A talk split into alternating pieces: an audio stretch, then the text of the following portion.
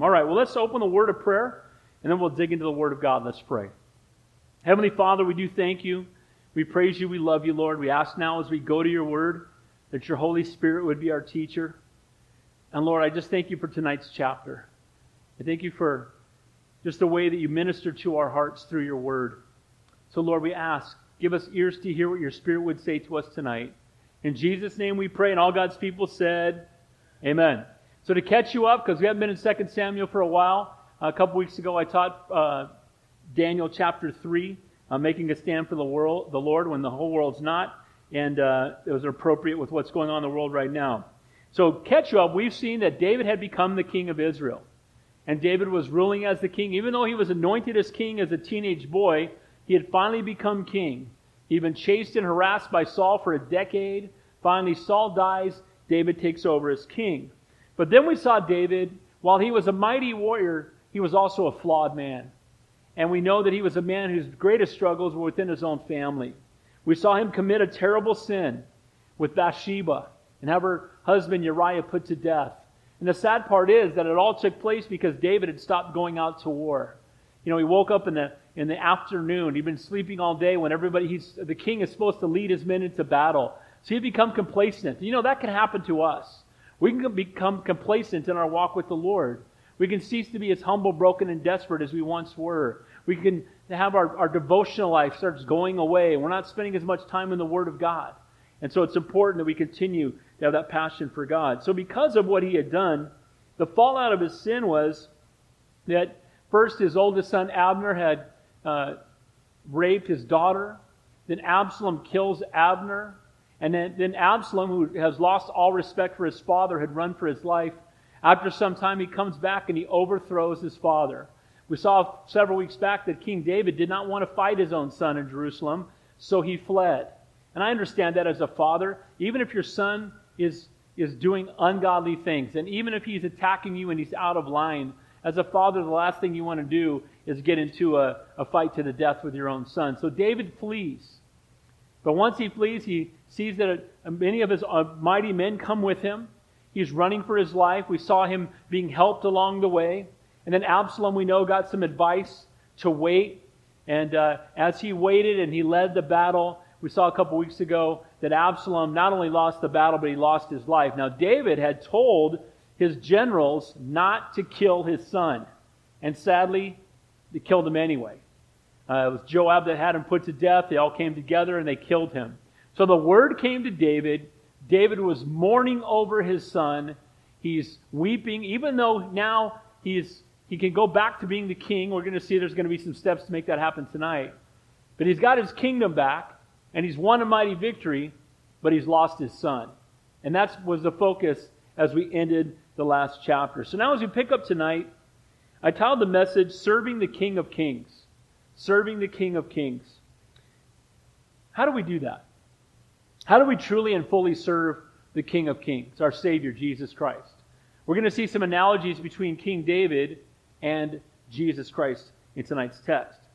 First of all, our feelings must never be our master. If we're truly to follow the Lord, we cannot be moved by feelings. We must be moved by faith and moved by the Word of God. Our feelings will lie to us often, and we'll see that King David, in the beginning of tonight's chapter, he's so overwhelmed by his feelings that he's losing sight of the calling God has placed upon his life, and he's not doing a good job as a king. Secondly, the Lord uh, initiates, it is up to us to respond. We're going to see King David desire to go back to being king, but he's not going to force his way. Now that Absalom is dead, the throne is empty. It makes sense that David would go back because he is the rightful king. He has just defeated the one trying to overthrow him.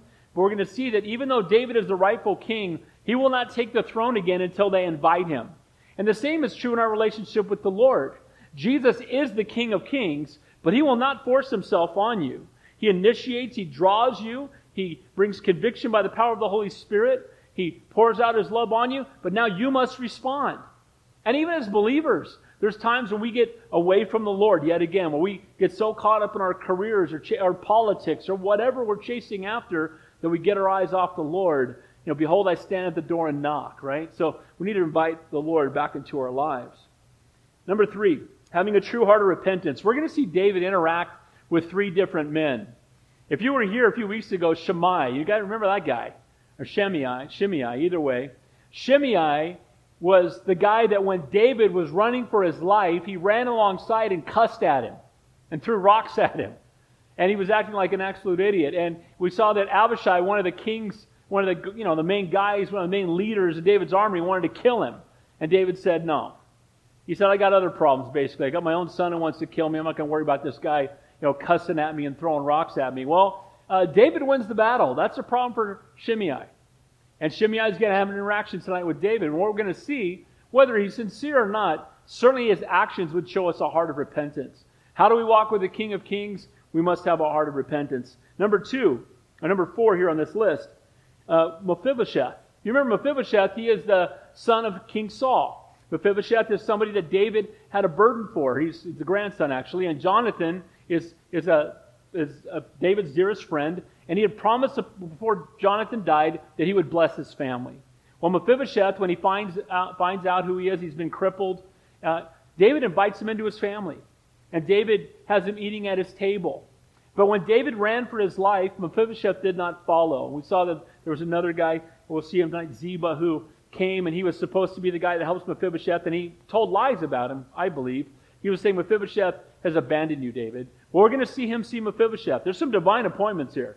So Shimei, who had cursed at David, and now Mephibosheth, who David believes has abandoned him, having only heard half the story. And then finally, Barzillai. Now, Barzillai, if you were here again, he was a man that when David was running for his life, he was a very wealthy man, and he met David in the desert and brought him food for all of his people. He brought him donkeys, he brought him things that he would need, and he just blessed him.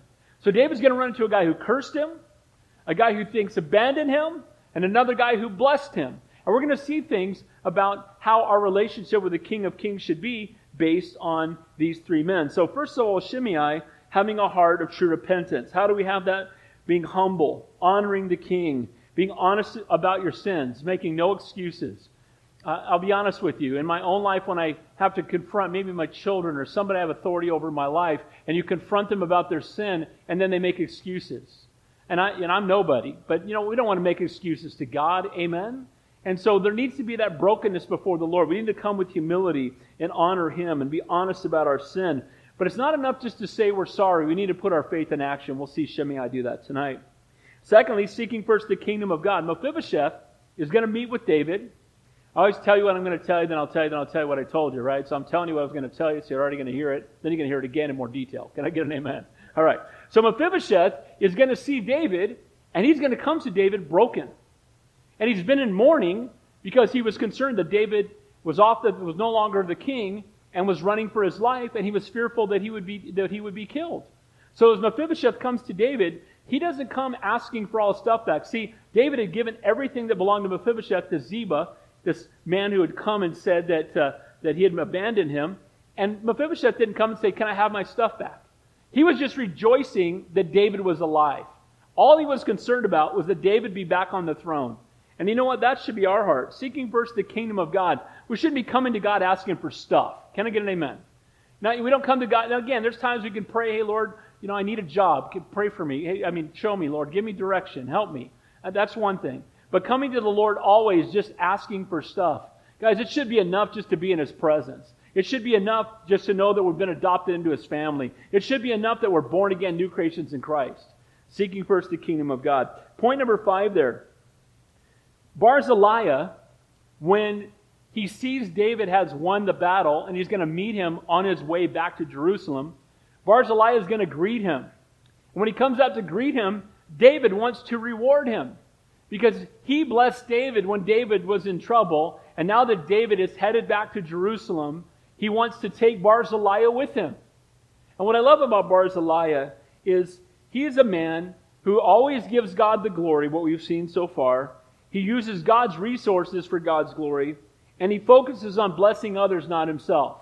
So when David is hurting, he comes and blesses him. He says, This is God's resources, that's God's man, I'm going to bless him. And now that David has won the battle, and he's heading back to Jerusalem, and he offers to take Barzillai with them. Barzillai it's okay. You know, take my son instead. Because this is a man who's not looking to, to be blessed himself, but to bless others. We've talked about this. Jesus, others, yourself. It's the source of true joy. And then finally, he must be the king all the time, not just when it's convenient. We're going to see at the end of the chapter that, the, that all the tribes of Israel, most of whom were against David, are now fighting over who David really belongs to. Now he belongs to our tribe. Well, he belongs to our tribe. He belongs to our tribe. It's amazing how days before they were seeking to kill him, and now they want to claim him. And it's so tragic how that's what we can do in our relationship with the Lord sometimes.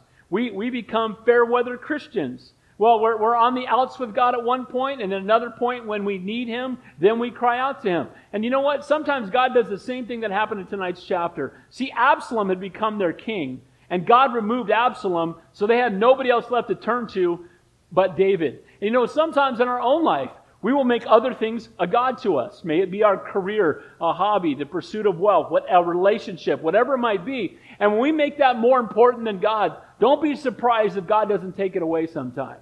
And the reason for that is because He loves you enough to take away the things that are taking you away from Him because He is a gracious God. So let's begin there looking at serving the King of Kings. First of all, that our feelings must not be our master. So we're picking up. David's been weeping over the fact that his son has died.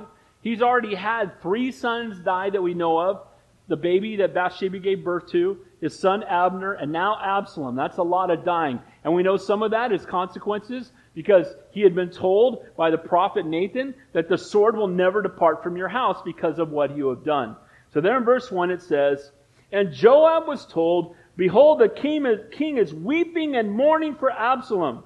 So that the victory that day was turned into mourning for all the people. For the people heard it and said that day, The king is grieved for his son. Verse 3. And the people stole back into the city that, that day, as people who are ashamed steal away when they flee in battle. David had been chased out of Jerusalem by his own son. Absalom had taken the throne from David, was seeking to kill David. Absalom and his army attacked David's army, and David's mighty men, his soldiers, won the battle. They saved David and his family. They're restoring the kingdom to him. And instead of thanking them, encouraging them, and being their king, he's off in mourning. Now, there is a time for us to mourn. The Bible tells us that. But David has been mourning for an extended period of time to excess. And I want to say this. I want to say this with all compassion. I know people who've had a tragic loss 15 years ago, and their lives are still in check. They still have, it's almost like they died too. Now, I'm not saying, look, if a child dies, a spouse dies, I'm not making light of that at all. But the reason that we continue to mourn is because we lose sight of the fact, by the way, heaven's better. Can I get an amen? And to be absent from the body is to be present with the Lord.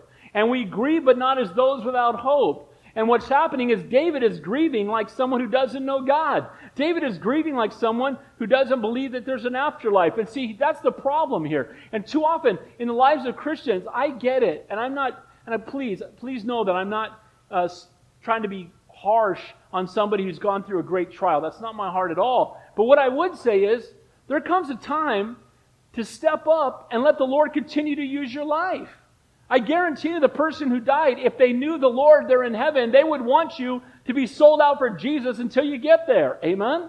We have the promise of eternal life.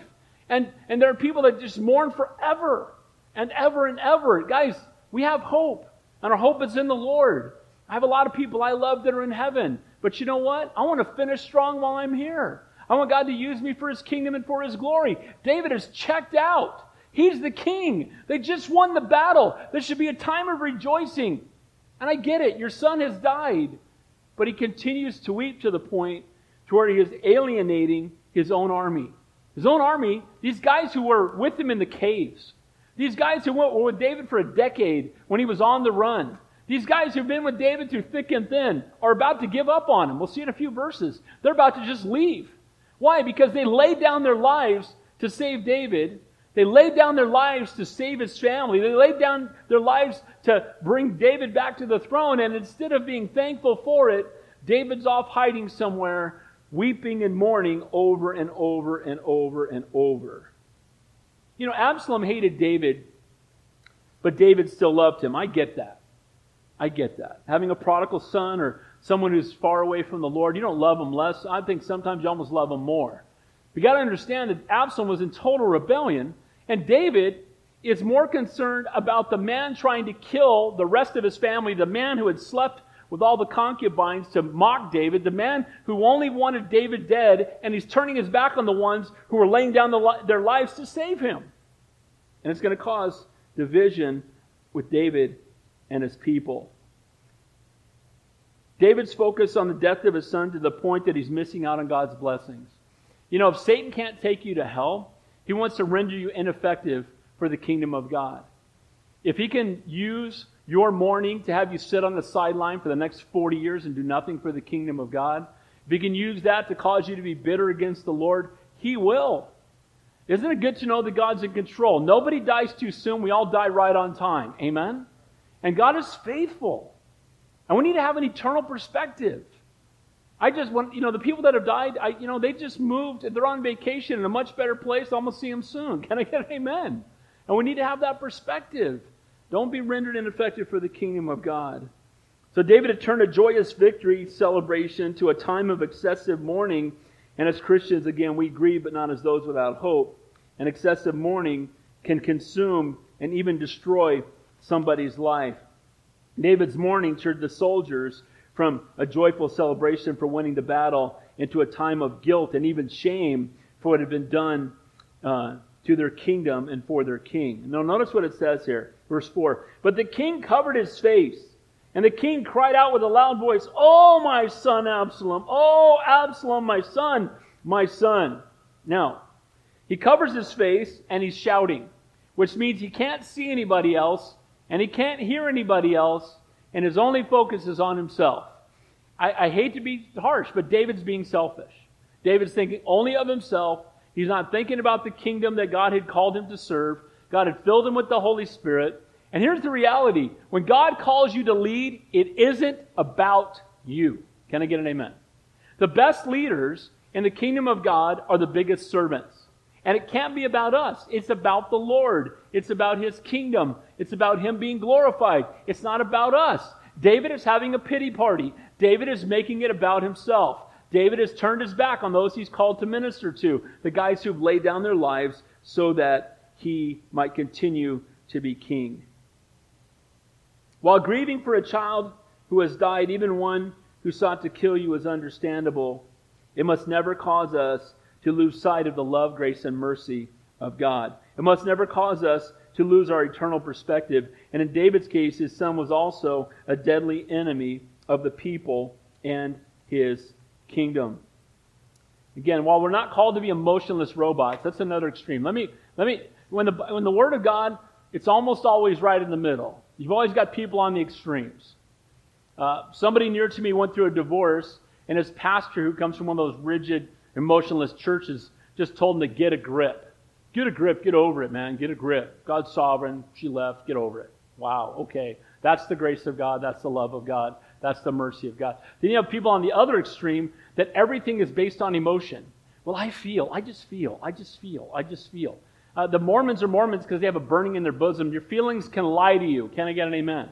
So don't put your faith in your feelings. And we're not supposed to be uh, feelingless robots, but there's somewhere in the middle you know, Jesus wept at the tomb of Lazarus. We do grieve, but not as those without hope. We grieve in a different way. Yes, we do weep.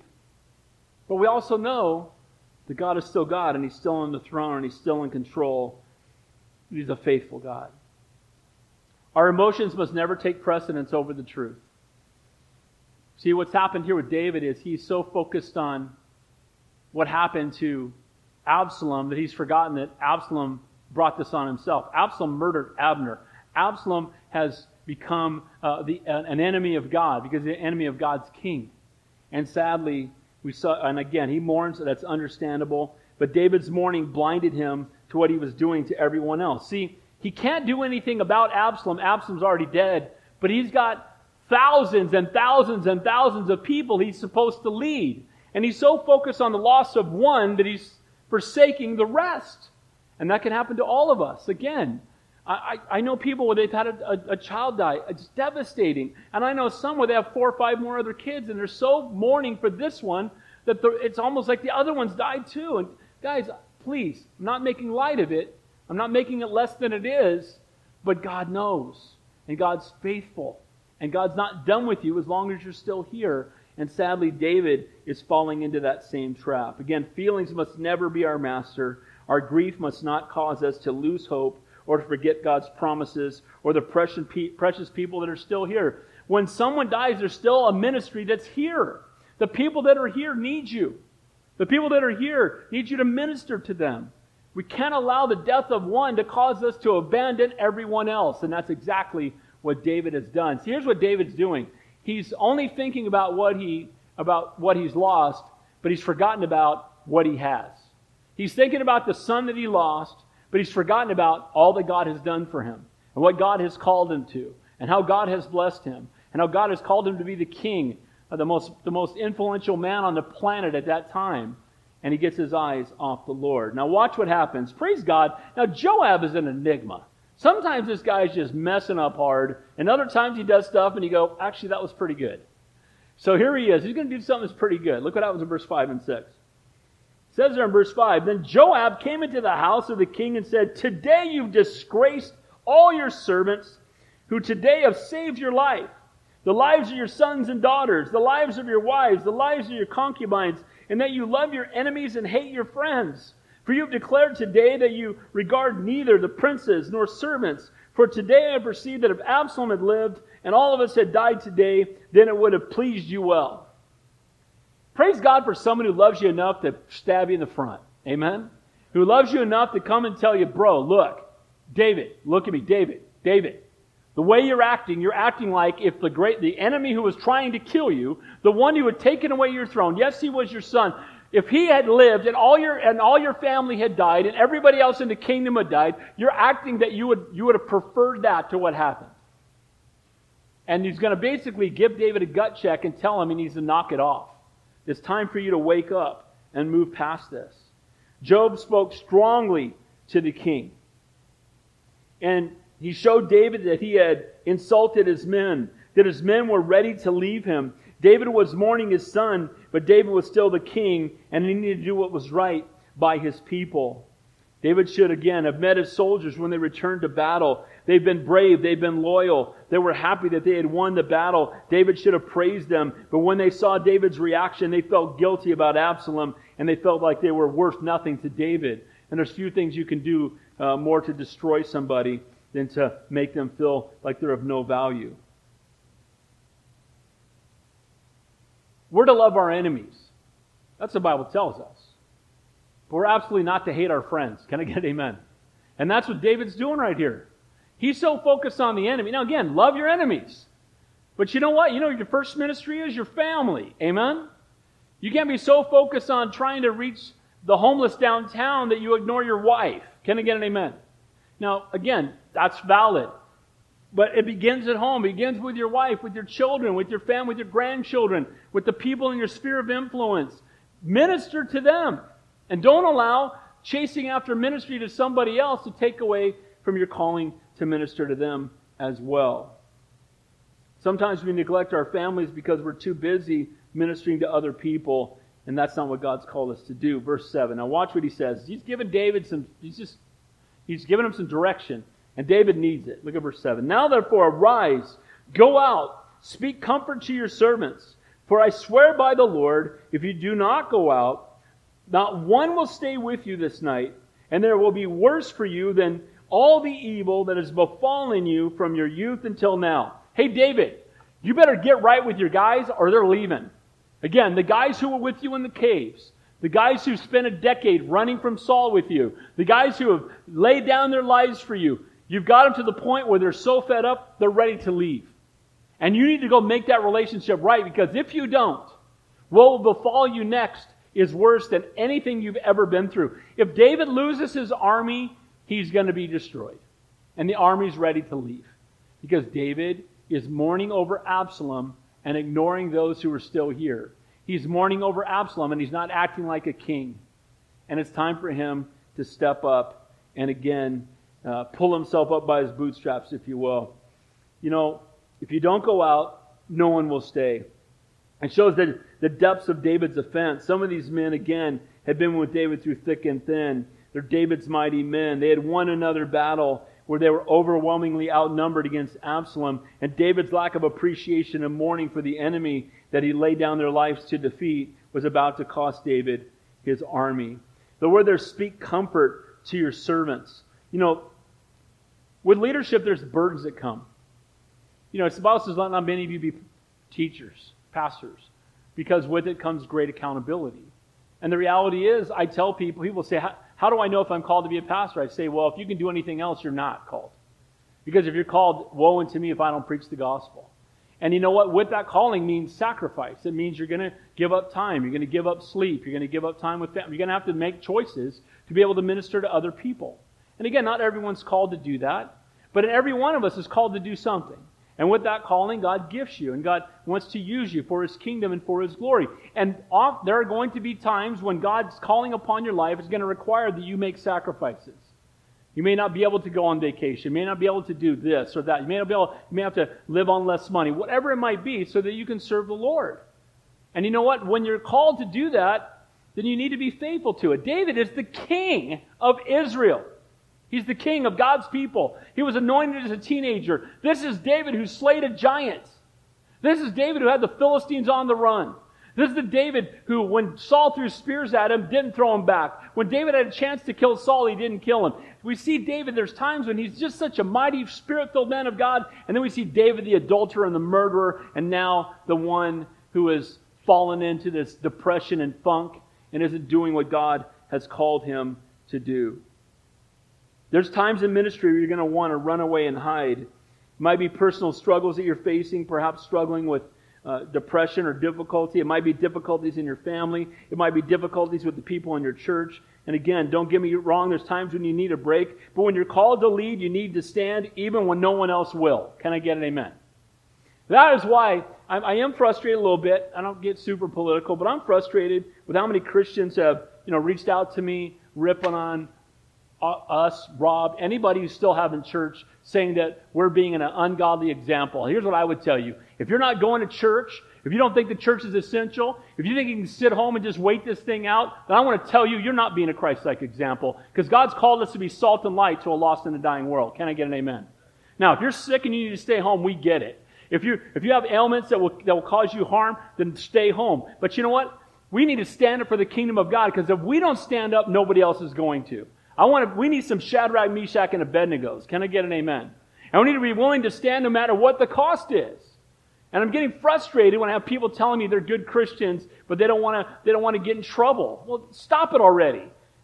Show me the apostles. They were all arrested. Guys, we don't even know what persecution is. And again, we can make a stand for the Lord and still love the people around us, but keeping the but shutting down churches and stopping preaching the gospel and stopping fellowship is not God's will. Period. Forsake not the gathering yourselves together, and all the more the day, as the day approaches. Amen? And there are leaders who've already said, we're shutting down church for the next nine months. Really? If, they, if you can go without it for nine months, they don't need you. Why don't you go do something else? Can I get an amen? If you can't, if you don't want to minister to your people for nine months, if you're going to check out, Lord help us. We need people who make a stand for the Lord. David needed to make a stand. And David's, Joab came and poked him in the, ch- bro, you need to go do this. You go talk to your people. You're going to lose your whole army, David. Lord, help us. You know what? You find out where you are spiritually when there's persecution involved. It's easy to be the Christian on the cruise ship. It's one thing to stand for God, again, when nobody else will. So now what is the king going to do? Is how is he going to respond to Joab's exhortation? Look at verse 8. I like this. Then the king arose and sat in the gate. And they told all the people, There's the king sitting in the gate. So all the people came before the king, for every one of Israel had fled to his tent. See, when David was mourning, when David was covering his ears and covering his eyes and just mourning for his son, he could see no one else. He could hear no one else. And the people were discouraged because their king was nowhere to be found. He was away in hiding. He was weeping and mourning instead of rejoicing over the great victory. And then when David went back to the place where the king belongs, the place where he can be approached, the place where he can give godly counsel, as soon as they saw him in the gate, all the people were encouraged. That's one of the things I love about some of the people who are making a stand for the Lord during this time. There's not a doubt in my mind that because some stand, it encourages others to do it as well. Can I get an amen to that? God bless Pastor Rob. One of my best friends. I love him to death. And you know what? God bless him. Yeah, we're a restraining order. We're having church anyway. If casinos can be open, churches can be open. Can I get an amen? If, if, if there can be writers in the street, then there should be able, be able to have a Bible study inside. If they can burn Bibles in Portland, we can study them here. Amen?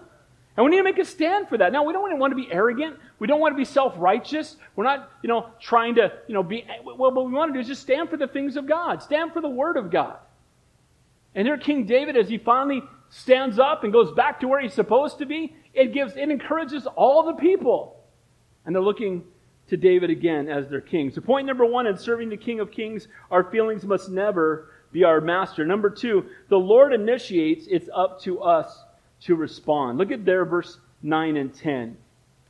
Now all the people were in dispute throughout all the tribes of Israel the king saved us from the hand of our enemies. He delivered us from the hand of the Philistines. And now he has fled from the land because of Absalom. But Absalom, who we, we anointed over us, has died in the battle. Now, therefore, why do you say nothing about bringing back the king? So here's what happens Absalom is coming against David. The people, for the most part, side with Absalom. Bad idea. They side, they side with the, the king who's not the king. They side with the rebellion. And now the one who rebelled is killed by the true king. So now you would think it's pretty automatic. David was the king. He's been the king. He's been a good king. He's been he's led them in battles. He's won war after war. And and now they're choosing someone else, and now that person dies. So now they don't know what to do. And it says there that some of them are saying to some of the other tribes, Why then are you not making him king again? Because there were those that were afraid.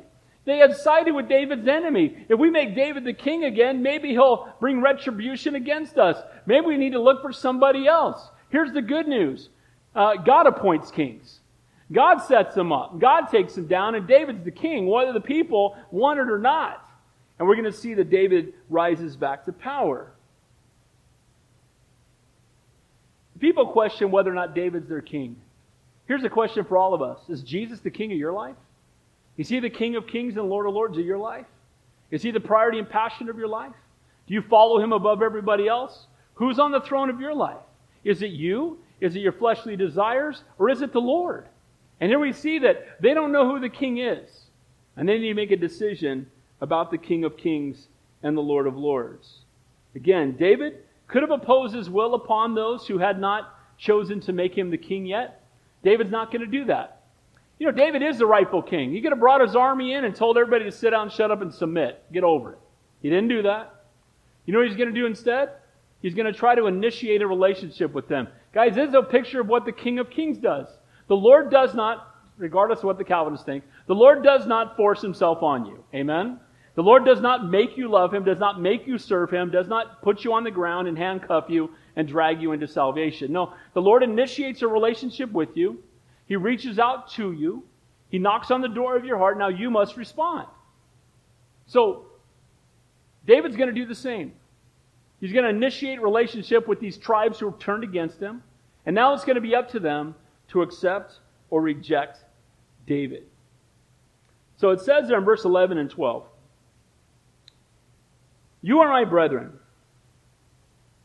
You are my, uh, verse, uh, verse 11. So King David sent to Zadok and Abiathar, the priests, saying, Speak to the elders of Judah, saying, Why are you the last to bring the king back into his house? Since the words of all Israel have come to the king to this very house. You are my brethren, you are my bone of my you are my bone and my flesh. Why then are you the last to bring the king? So the tribe of Judah is the tribe that David belongs to. It's also the tribe that Jesus is going to belong to. And they're the last ones to invite David back.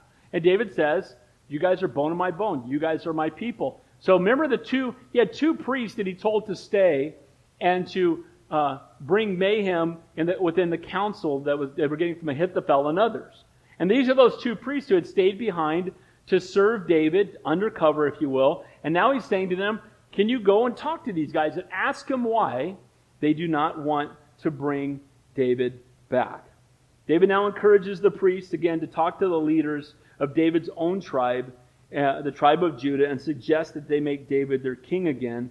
And again, keep in mind that the tribe of Judah had been unfaithful to David, and they had chosen Absalom as their king. So while David initiates it, David will not force them to respond and be restored. And Jesus, by the Holy Spirit, initiates restoration with those who have rebelled against him, but he won't force you into a relationship. You must choose to respond.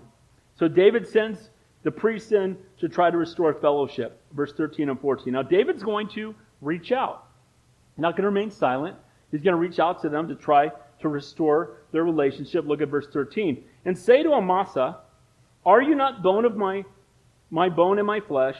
God did so to me and more also. If you, if you are not, God do so to me and more also, if you do not are not the commander of the army before me continually in the place of Joab. So he swayed the hearts of all the men of Judah, just as the heart of one man, so that they sent this word to the king Return and all your servants. Here's what David did. He came before them. Now, Amasa had left David and served as Absalom's one of his generals. And now David comes and says to him, Look, you are still bone of my bones. I'm not going to come and bring vengeance against you. And he actually elevates the man who was a general of the army that had fought against him to now serve as his right hand man ahead of Joab. Now you might wonder, Joab just gave him godly counsel. Why would he kick Joab to the curb? I think I know the answer to that. Who killed Absalom? Joab. And I think David's got a problem. He's lost faith in him. And he's sitting him down to a certain degree. Even though God continued to use him, his choices had broken his relationship with David. You know, in trying to unify the nation after the Civil War, David offers, you know, to make the general of the South, right? If he's the, if he's the Union Army. But he didn't force them. It says the, the word there is that he swayed them. So he, he shared truth with them. He enticed them with the truth. He was trying to draw them back into a relationship with him, but he was not going to force it. He was not going to bring the military in to make it happen. It was going to be up to them to choose whether or not they were going to surrender to the Lord. It may be that David is a bit angry again at his former chief for killing Absalom and he's setting him down. So to bring them back into relationship, he swayed their hearts. But notice what it says there. They all agreed. It was unanimous. And I love that. That all the men who had had concerns before, after David spoke to them, after David shared with them, their hearts were touched, and they, they were all unanimous in saying, Bring David back. Verse 15. Then the king returned and came to Jordan, and Judah came to Gilgal and to go to meet the king, to escort the king across the Jordan. Now, they're coming back. They're still not, you know, they're still coming back from the wilderness into, back into the land of promise. So they just crossed over the river, Jordan. They're just now back into the land, and the tribe of Judah had come out to escort David the rest of the way. So here's the good faith. Here they've responded. They're seeing David as the king again, and they come to meet him along the way. Uh, the king returned, notice, but notice when the king returned. It says the king, then the king returned. Then when? After they chose to call him, after they chose to receive him. David reached out, but he would not return until they called for him to come. And the same is true for with us. The Lord's not going to come and live in our lives until we respond to his swaying, if you will, him reaching out to us. And when we, re, when we respond to him, then he returns. And even in the life of believers, some can walk away. We used to call it being backslidden or being in rebellion against God. And there are times when those things can happen. So the king returned, but again, only after he had been invited. Now we're going to take a look at a guy that we saw, we talked about, Shimei, or Shimei. It says there in verse 16. Now Shimei, the son of Gera, a Benjamite, who was from Bahurim, hurried and came down with the men of Judah to meet King David.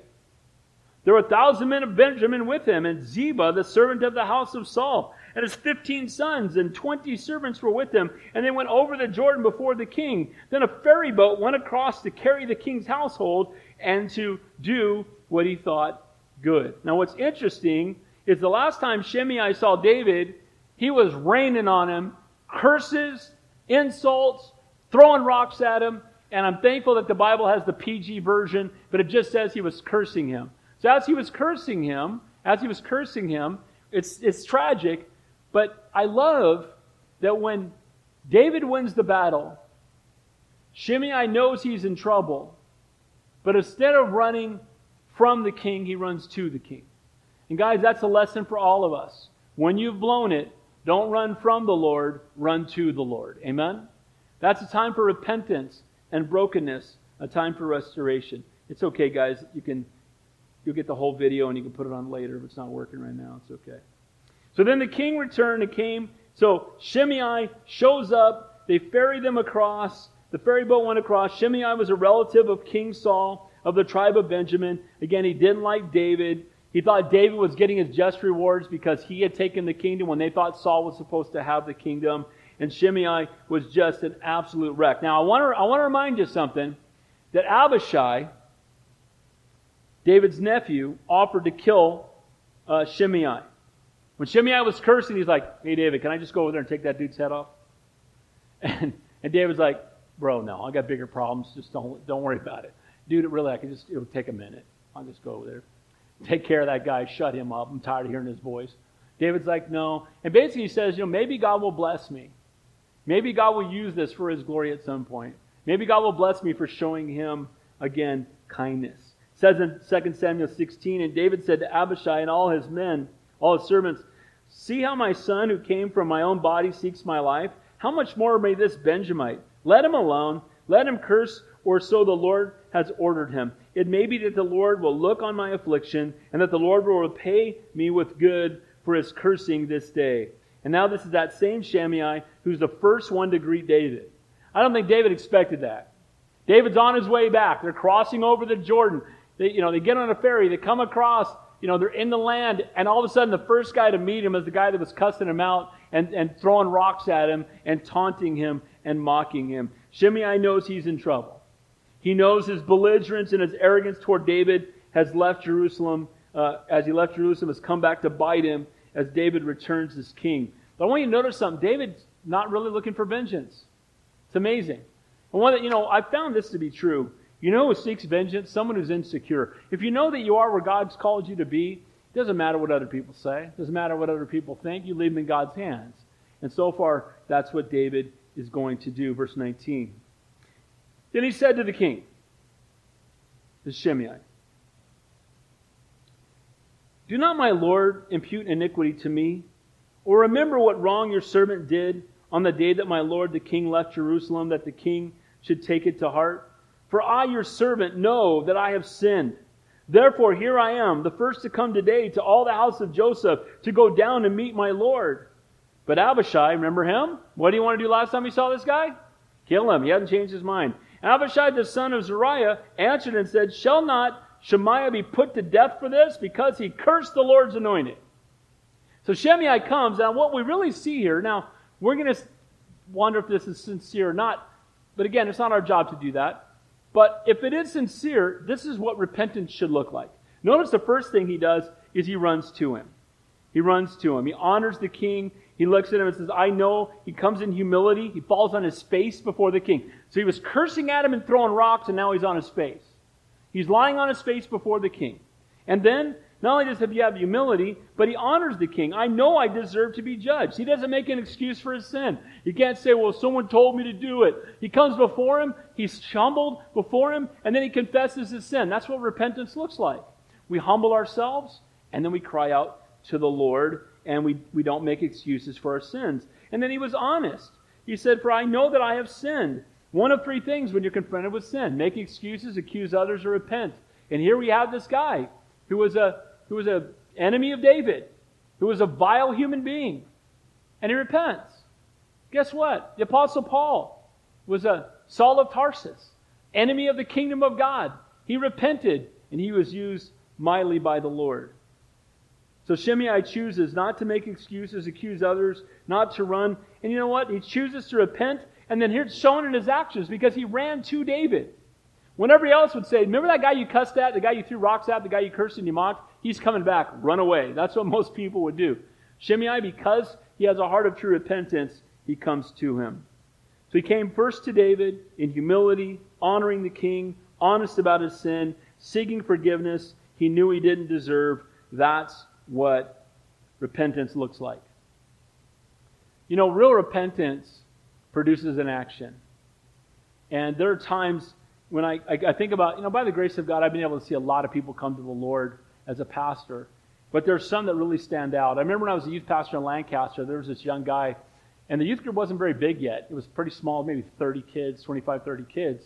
And there was this one guy who always came that was just too cool for school. And I always thought he was coming because there were pretty girls in the youth group. But he would sit in the back of the room, and at that one, then one night I shared a very, you know, strong gospel message, and then I said, you know, if you want to get right with Jesus right now, I want you to come down front and just and, and get on your knees and ask God to forgive you. And that guy jumped up out of his chair, ran down front, tears running down his face, got on his knees, and he said, God, it's time that I get right with you. And I'm like, Amen and amen to that. Amen?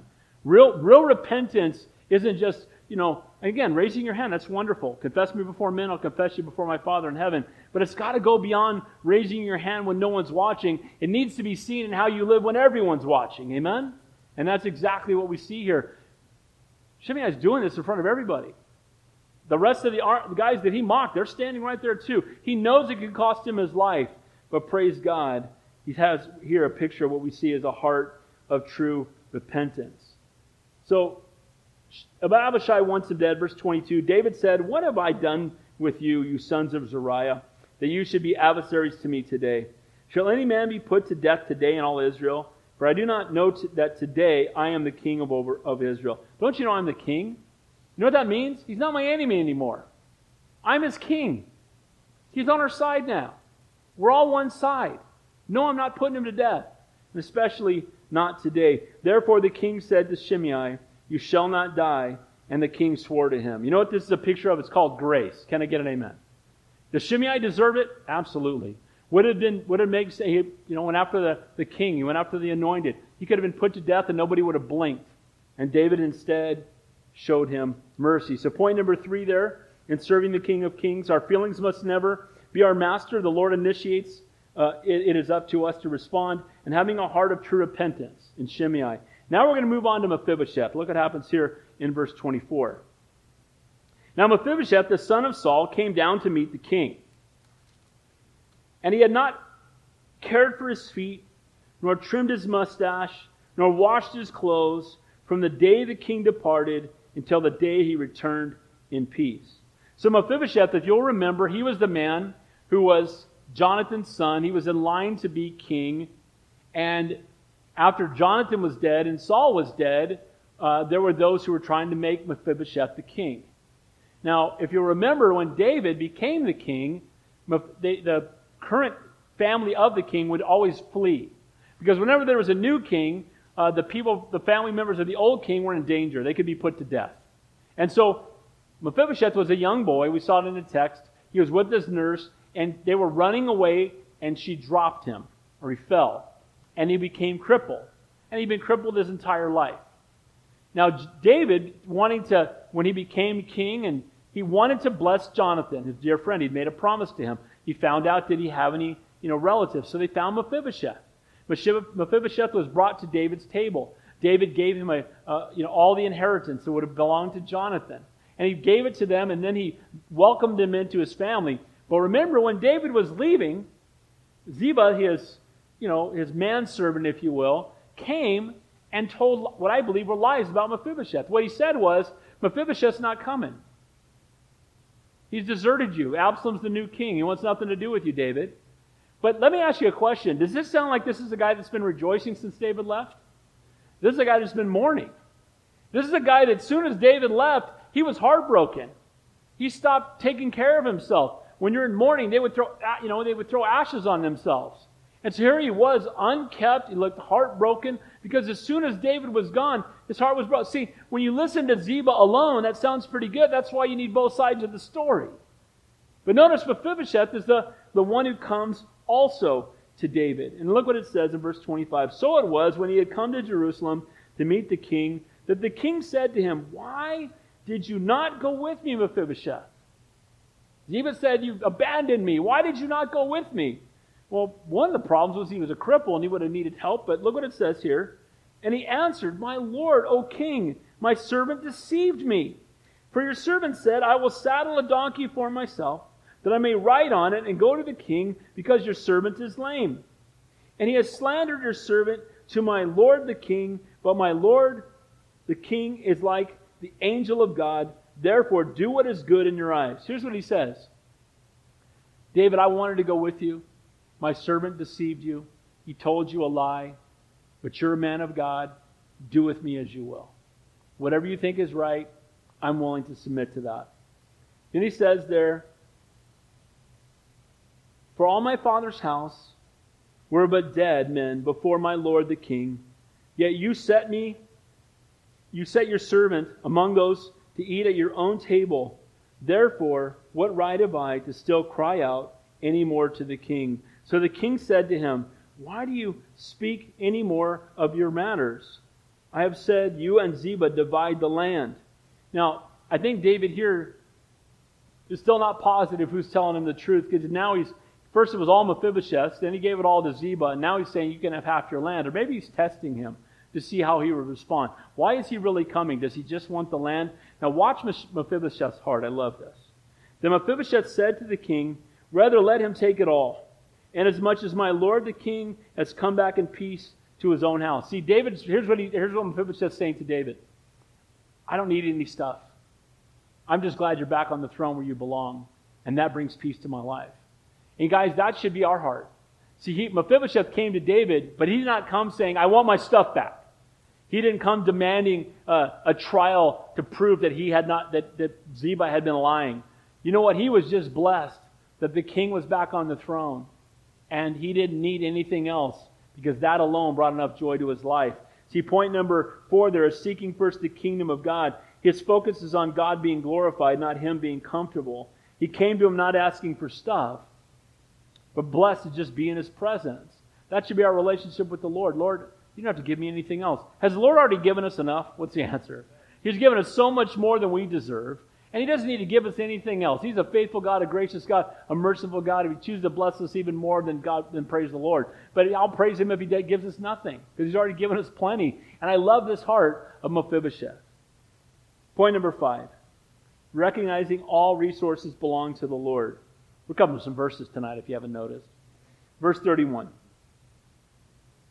And Barzillai, the Gileadite, came down from Rogelim and went across the Jordan with the king to escort him across the Jordan.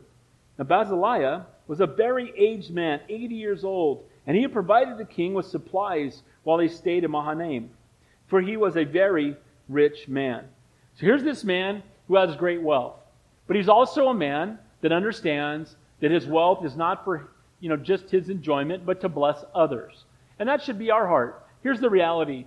We may not think we're rich, but when you compare us to the rest of the world, we're all rich in this country.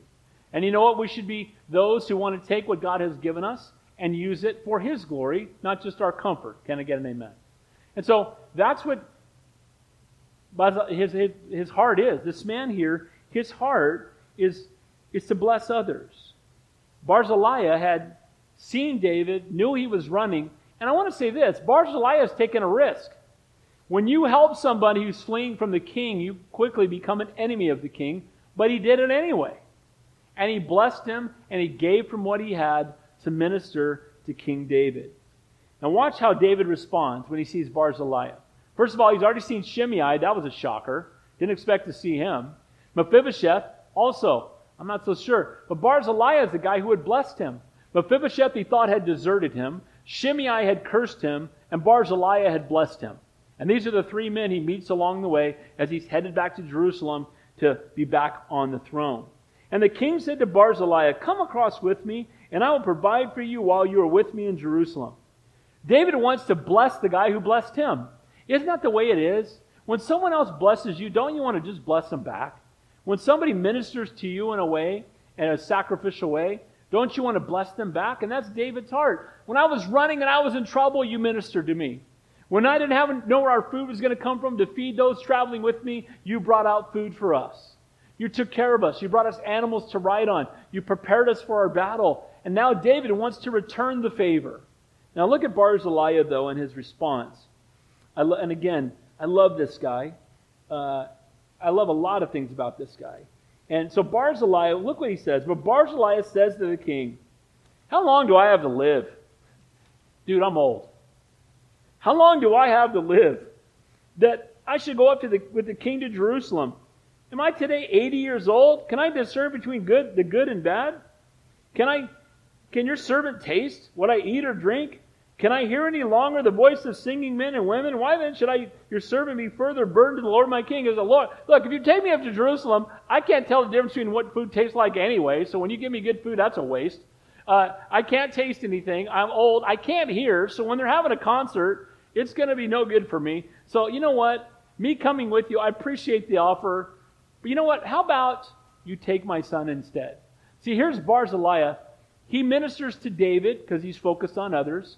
And now, when a blessing and a reward comes, he doesn't take it for himself, he gives it to his son. This is a man who puts others in front of himself, who recognizes everything that belongs to him belongs to the Lord and is to be used for, the, for God's glory, not his own comfort. And even the rewards that come to him, he wants to bless others instead of blessing himself. Again, I love his heart. He focuses on blessing others, and he's a godly example for all of us to follow. So notice what he says here in verse uh, 36. Your servant will go a little way across the Jordan with the king, and why should the king repay me with such a reward? Please let your servant turn back again, that I may die in my own city near the grave of my father and mother. But here is your servant, Chimham. Let him cross over with my lord the king, and do for him what seems good to you.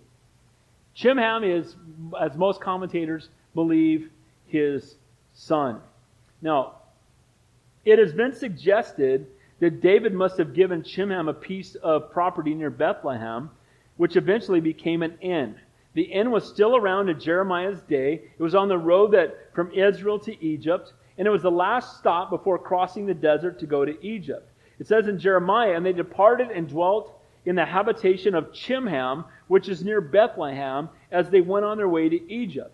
Some have suggested that Joseph and Mary may have even stopped there as they fled from King Herod with baby Jesus on their way to, to Egypt. And wouldn't that just make sense? Wouldn't that just make sense? That a man who's being faithful, a man who's being generous, a man who's focusing on others and not himself, who earns a reward, he gives it to his son, David blesses his son and gives him a piece of land. He has it in there, and now King David is, in an, a roundabout way, blessing the son of David, Jesus, who hundreds of years later would come through that same area as he's fleeing from Herod and stay in the inn established by the man that, that David had blessed. Man, the Bible rocks. Can I get an amen? It is amazing what an act of kindness can do for someone who is hurting and desperate and in trouble. On his deathbed, here's what David said he left instructions to Solomon regarding Barzillai. Here's what he said. But show kindness to the sons of Barzillai the Gileadite, and let them be among those who eat at your table, for, so for they came to me when I fled Absalom, your brother. Decades later, when David's on his deathbed, he never forgets this kind act that had been done by Barzillai. When you do, when you are sensitive to the leading of the Holy Spirit, and you get out of your comfort zone and you go bless somebody else, you have no idea what impact that's going to have on that person or how God's going to use that for His kingdom and His glory. Guys, we need to be sensitive to that. Lord, give me divine appointments. Give me an opportunity to minister to somebody. Look for someone who's hurting. I've shared this story before, it's been years. But I'll never forget, I was uh, back in, it's probably about 91 or 92, and I was key account rep here in the Valley uh, with the same company I'm with now. Yeah, still there. But uh, I was I went on a sales call and it was really hot outside. It was like 105. It was in Van Nuys. And I'm leaving my appointment late. I'm supposed to go meet a group of attorneys. And as I'm driving out, I'm really thirsty. So I run into the 7-Eleven to get a super big gulp with a lot of ice and Coca-Cola to drink the rest of the way to see the attorneys. And as I'm running into the store, I'm running late already, but I'm just dying of thirst and I don't want to go into this meeting. There's a guy sitting there on the, on the ground who looks really tore up. And as I run by him, I feel the, the Holy Spirit just kind of giving me that head slap. You need, you need to go talk to that guy. Well, I'm getting in the car and I'm running late for an appointment. I got these five attorneys. I made this appointment a month ago. I can't be late. You know, these guys are sticklers for lateness. I can't be late. So I start backing out. I'm feeling the Lord just really go talk to that guy. I want you to go, you nothing audible, just a conviction of the Holy Spirit. So I back my car out, and it's getting stronger. I get all the way to the light, about a block down the street, and now the Holy Spirit's just beating the daylights out of me. So I, I flip a Yui. I go back. I always keep tracts in the door of my car. So I pull a tract out and a dollar, and I walk over to the guy who's now he's standing next to the trash can. He's leaning there. He has a shirt that's more hole than shirt. And, and I, I literally don't leave, turn my engine off. I got my door open. I go, hey, bro, I just want you to know Jesus loves you, came, suffered, died, you might have eternal life. There's something for you. God bless you. Have a great day. Because I'm really investing my time in you. I really care about you right now. I got to get this over with so the Lord will let me leave. So I hand this to the guy, and as soon as I do, he falls into my arms. And he just starts weeping. And I notice as I'm holding him up that his skin looked like nothing I'd seen in skin before. And so I started talking to him, and he told me that a couple nights before, he had slept in the wrong place, and another homeless guy had poured lighter fluid on him and set him on fire. So he'd put the fire out, he'd gone and they'd given put salve on him, and he said, You know, I was sitting across the street behind that building. I had a gun to my head not 10 minutes ago, and I was going to kill myself.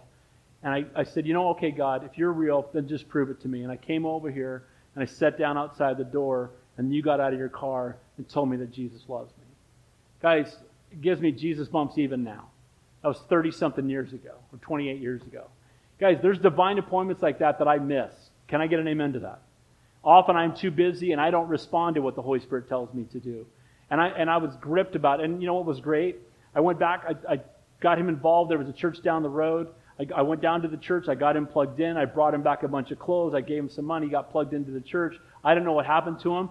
Uh, later, I, you know, I prayed the sinner's prayer with him. I prayed that I see him in heaven one day. Guys, we just don't know how the impact we can have on eternity if we'll take our eyes off of ourselves and our agenda and what we want and live every day looking for an opportunity to serve the King of Kings and the Lord of Lords. Amen? And that's what Barzillai did. And then I love that Chimham is mentioned all those years later. The king answered, Chimham shall cross over with me. I will do for him what seems good to you. Now, whatever you request of me, I will do for you. Then all the people went over the Jordan, and when the king had crossed over, the king kissed Barzillai and blessed him and returned to his own place. Again, this man's kind gesture had such an impact on David that David was still talking about him many years later on his deathbed, wanted his family to still be blessed. And again, when we're faithful just to be a tool in the hand of the master, we have no idea what an impact we can have on other people. Finally, he must be king all the time, not just when it's convenient. Look at verse, beginning there in verse 41 or 40. Now the king went to Gilgal, and Chimham went on with him, and all the people of Judah escorted the king, and also half the people of Israel. Just then all the men of Israel came to the king and said to the king, Why have, have our brethren, the men of Judah, stolen you away and brought the king his household and all David's men with him across the Jordan. So all the men of Judah answered to the men of Israel, Because the king is a close relative of ours. Why then are you angry over this matter? Have you not eaten at the have you eaten at the king's expense? Or has he given you any gift? And the men of Israel answered the men of Judah and said, We have ten shares in the king, because they have ten tribes. Therefore, we also have more right to David than you. Why then do you despise us? We were, were we not the first to advise bringing back our king? Yet the words of the men of Judah were fiercer than the words of the men of Israel. These are the same people that wanted him dead yesterday. They wanted him dead. They were fighting with Absalom. And now David wins the battle, and all of a sudden, well, we don't have a king anymore. Well, Absalom's gone. Okay, I guess we'll go back to David. And again, this is what God will do often. When we're focusing on something other than the true king, the Lord loves us enough to sometimes remove the king we're serving so we'll turn our eyes back to the one that we should be serving. Amen? And so Absalom is dead. They don't know what to do.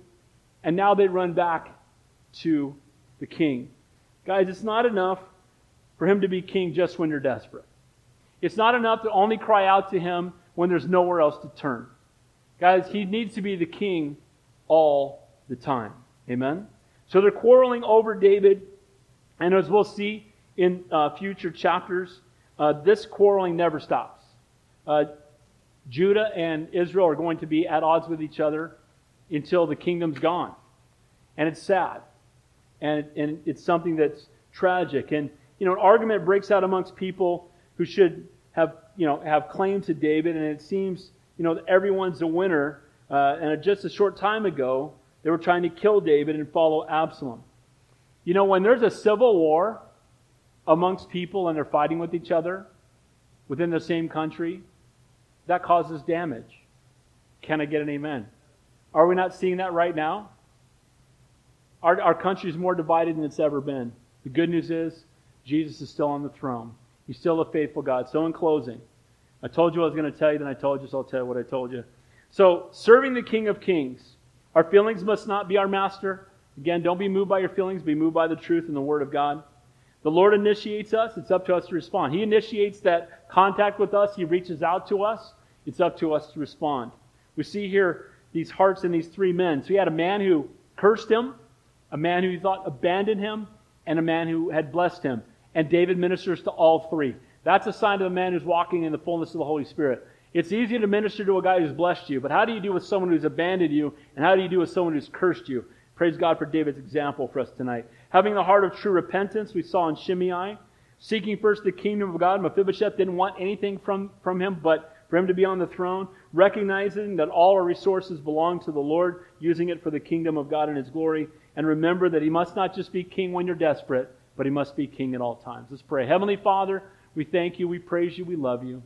We thank you for your word tonight that is living and breathing and sharper than a two edged sword.